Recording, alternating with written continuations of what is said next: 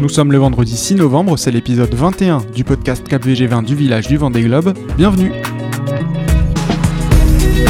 Bonsoir ou bonjour à tous, c'est Alexis Raison et pendant 3 semaines je vous emmène avec moi sur les pontons des Sables d'Olonne. J-2 désormais avant le grand départ, la tension monte pour les 33 skippers. Aujourd'hui c'était la journée des tests PCR pour tout le monde. Les marins et leurs entourages sont de nouveau passés à l'épreuve de l'écouvillon. Résultat décisif, attendu d'ici samedi midi, ce sera à suivre évidemment sur le compte Twitter CapVG20. Toutes les autres petites infos du jour, elles sont nombreuses d'ailleurs, vous les retrouvez à la fin de cet épisode. Avant ça, je vous propose une interview dans la longueur, comme j'ai pu le faire parfois durant ces 3 semaines. Une interview très intéressante sur la situation actuelle de la classe IMOCA et surtout sur son avenir, avec le mieux placé pour en parler, son président Antoine Mermand.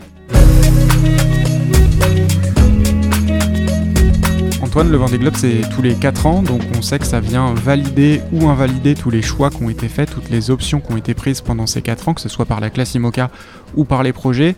Vous, ce sera votre premier Vendée Globe en tant que président de la classe. Est-ce que ce sera aussi le moyen de tirer un bilan de ce premier cycle ? Évidemment, hein, si le Vendée Globe, c'est la course qui est l'objectif de la majorité des projets, tout est construit sur un cycle de 4 ans. Et à la fin de ce cycle, on va tirer un bilan, donc un bilan technique des bateaux, un bilan sportif aussi du niveau des skippers, un bilan technologique aussi pour voir un petit peu dans quelle mesure dans quel sens va aller l'évolution technologique pour le futur, un bilan aussi sur l'esprit dans lequel on le fait, avec cette diversité de skippers, avec ces idées aussi de mettre en avant des causes environnementales, des causes sociales. On se rend compte que ça devient de plus en plus un sujet majeur pour nos partenaires. C'est aussi un bilan financier de voir à quel niveau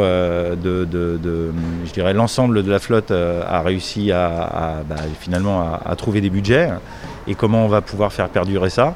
Et donc effectivement, c'est l'association, l'IMOCA, elle est au centre de toutes ces problématiques.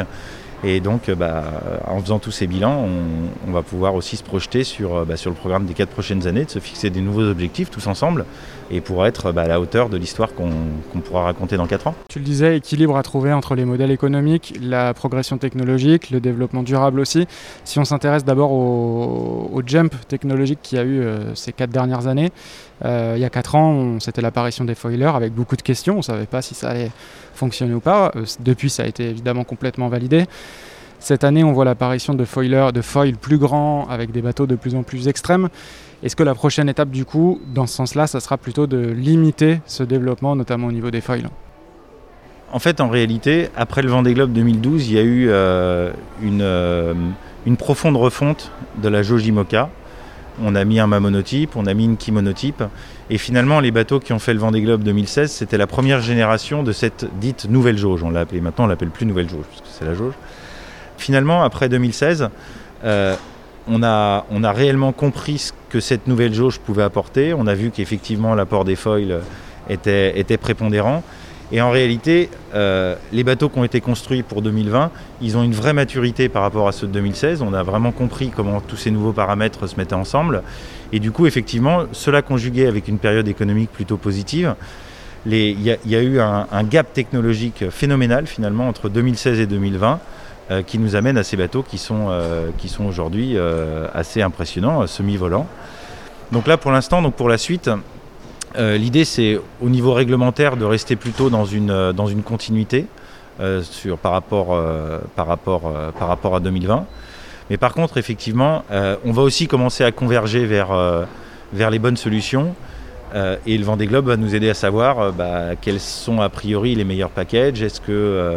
Est-ce que les données d'entrée au niveau résistance, est-ce que les efforts auxquels on s'attend, ils vont correspondre à ce qui va vraiment être mesuré sur la course. Et à partir de là, effectivement, on va bouger certains curseurs, pas pour faciliter, mais en tout cas pour continuer d'homogénéiser, la flotte IMOCA. L'étape d'après, là on a parlé de bateaux semi-volants, pour qu'ils soient encore un peu plus volants, ce seraient les safrans avec des plans porteurs en T. Est-ce que c'est d'actualité pour la prochaine jauge ? Alors pour le Vendée Globe 2024, non, on a clairement fermé cette porte. Par contre, les études des évolutions après 2024 vont commencer très rapidement avec certaines équipes qui sont à la pointe. Est-ce que ça va être des safrans hantés ? Je ne sais pas. Est-ce que ça ne serait pas plutôt un 6e appendice qui serait à l'arrière du bateau ? Et très certainement, ça doit être aussi, si on fait voler les bateaux, il faudra aller au bout des choses, c'est-à-dire qu'il faudra les faire voler de façon stabilisée, très certainement avec une aide électronique. Donc je dirais que si à court terme, enfin à court terme, pour nous 4 ans, c'est finalement pour la technologie, c'est quand même assez à court terme, si pour le Vendée Globe 2024, on va rester dans la lignée des bateaux tels qu'à aujourd'hui, les 4 prochaines années vont nous permettre aussi de se projeter sur la suite et de réfléchir, en tout cas de tester, de valider et d'étudier l'étape suivante qui pourrait amener des bateaux complètement volants pour le Vendée Globe, peut-être 2028. La classe IMOCA, c'est une des catégories des classes reines de la course au large parce qu'il y a à la fois une haute performance des bateaux et une grande densité du plateau. Il y a beaucoup de bateaux présents. L'ADN de cette classe, c'est aussi la performance. Est-ce que c'est difficile de garder un équilibre sur la performance qui s'étire de plus en plus, sur les budgets qui s'étirent de plus en plus, tout en limitant les risques aussi au passage ? Un ADN de cette classe, c'est la performance. Un autre ADN de cette classe, c'est l'innovation. Mais l'ADN de cette classe, c'est la diversité. Et la course qui montre ça le plus, qui est la course qui tire tout le monde vers le haut, c'est le Vendée Globe. Le Vendée Globe, c'est 33 bateaux, 33 skippers, 33 profils, 33 histoires différentes. Et c'est ça la force du Vendée Globe. Donc je dirais qu'en fait, le problème, c'est pas forcément que ça s'étire. La question, c'est plutôt de garder une cohérence entre tout le monde et qu'on prenne du plaisir, et que ça ait du sens, qu'on continue de naviguer tous ensemble, parce que c'est vraiment ça qui fait la beauté notamment du Vendée Globe. Pour finir, j'avais volontairement jusque-là éludé le sujet. Il y a un autre ADN qui tend à devenir de plus en plus important. C'est le respect de l'environnement, l'étude de l'impact environnemental des bateaux de course au large et notamment de la classe IMOCA. Quand on discute avec les skippers, déjà on le voit sur le plateau de 2020, il y a de plus en plus de projets qui portent ces valeurs-là. Les mentalités des skippers évoluent au même rythme que celles de la société. En tant que président de classe, on est évidemment obligé de considérer ça aussi. Est-ce qu'on peut voir à court, moyen ou plus long terme des règles dans la jauge IMOCA qui prendraient en compte ces nouveaux paramètres-là d'impact environnemental ? La dimension RSE des projets, de nos courses, de la classe IMOCA, elle est essentielle aujourd'hui. Elle est essentielle parce que c'est notre responsabilité de léguer un monde meilleur que celui qui nous permet aujourd'hui de vivre de notre passion. Il est indispensable aussi parce qu'on vit du sponsoring privé. Aujourd'hui, pour aller chercher des budgets, il faut être capable d'avoir des retombées. Mais il faut aussi être capable de donner du sens à ce qu'on fait. Les entreprises aujourd'hui ne confient plus des moyens à des sportifs ou à des artistes ou à d'autres. Hein. S'il y a derrière, il n'y a pas un sens qui va aller profondément qui va être en adéquation avec des valeurs que l'entreprise se veut mettre en avant. Le monde de 2020 à 2030, les 10 prochaines années, va fondamentalement voir une mutation encore plus importante vers communiquer, mais communiquer aussi autour de sens. On a intégré ça déjà depuis 3 ans, on fait un travail de fond. Alors c'est un travail qui n'est pas forcément facile, hein, parce que c'est un sujet qui est vaste, c'est un sujet qui doit être bien traité. En réalité, on a 2 personnes qui travaillent depuis 3 ans pour la classe IMOCA, qui sont spécialistes de ces sujets-là. En réalité, on a assez peu communiqué sur ces sujets-là, parce qu'on a estimé qu'il fallait faire avant de dire, et qu'il n'y a qu'à Faucon, c'est facile, hein, et des gens qui donnent des leçons, il y en a énormément. Mais par contre, des gens qui font, il y en a beaucoup moins. Donc on a travaillé, on a des résultats qui au départ ne nous semblaient pas forcément assez ambitieux, mais une fois qu'on les creuse, ces résultats, ils le sont de plus en plus.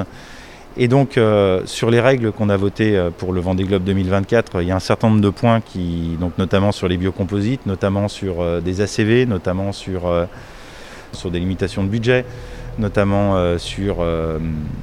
tout un système en fait basé sur des bonnes pratiques qui pourraient permettre d'avoir accès à plus ou moins de bonus, qui pourraient même être des bonus sportifs. Donc on a tout un programme qui est quasi ficelé, qui a été voté déjà pour moitié à notre Assemblée Générale du mois d'août et qui sera validé définitivement au mois de mai. On a encore quelques curseurs à ajuster, donc on va profiter avec les team managers du Vendée Globe, on aura un petit peu plus de temps pour affiner tout ça. Mais le projet 2020-2024 au niveau environnemental en particulier sera très solide. Mais c'est vrai qu'on n'en a pas beaucoup parlé, donc vous verrez. Et on a hâte d'en savoir plus sur cette nouvelle jauge qui semble assez prometteuse. Après avoir parlé de 2024 et même de 2028, retour maintenant à 2020, retour à l'actu du jour et du week-end qui vient, avec toutes les news du village aujourd'hui, la fin d'un feuilleton d'abord, la pause enfin ce vendredi soir de la casquette en carton de Sébastien Destremo sur son bateau Merci, à quelques 43 heures du départ. Demain, son bateau, comme les 32 autres amarrés à Port-Olona, seront désinfectés, c'est toujours évidemment pour se protéger au maximum d'une éventuelle infection. Aujourd'hui, c'était aussi le briefing skipper, en visio, c'est le dernier instant entre l'organisation de la course et les participants pour les dernières consignes. Demain matin, en visio également, c'est la tendance, la dernière conférence de presse avec les journalistes pour faire un point sur les conditions de départ. Un départ que Yannick Moreau, le maire des Sables d'Olonne, regardera à la télé, il l'a annoncé cet après-midi. Il ne sera pas sur place, comme tout le monde, finalement, comme tous les Sablais. Alors pas vraiment d'ailleurs, parce qu'on annonce quand même pas mal d'ambiance au balcon des appartements qui se trouvent sur le chenal. Il y a même certains sponsors qui vont y installer des banderoles pour soutenir les skippers dès demain. Et concernant ce départ, si vous voulez le running order, l'ordre exact de passage des bateaux dimanche matin et l'heure à laquelle ils quitteront le ponton, rendez-vous sur le compte Twitter Cap VG20. Je vous ai posté toutes ces infos ce matin. Et puis vous êtes nombreux aussi à demander comment suivre ce départ à la télé. Eh bien, ce sera retransmis sur de très nombreuses chaînes, sur France Télévisions, sur la chaîne L'Équipe, sur BFM TV. Mais je vous encourage bien sûr à vous brancher sur TV Vendée, c'est dispo dans toute la France grâce aux box. Et ce sera à suivre en direct de 7h50 jusqu'à 14h. Vous aurez tout, vous ne manquerez rien. Moi j'aurai le plaisir notamment de vous retrouver entre 11h30 et 12h30. Et avant ça, eh bien demain il y aura une dernière émission du village du Vendée Globe avec justement Yannick Moreau en plateau et Sébastien Simon en visio. Dans ma chronique et dans le podcast de demain, je vous révélerai les pronostics de certains skippers. Et puis on entendra également le tenant du titre, Armel Le Cléac'h. À demain!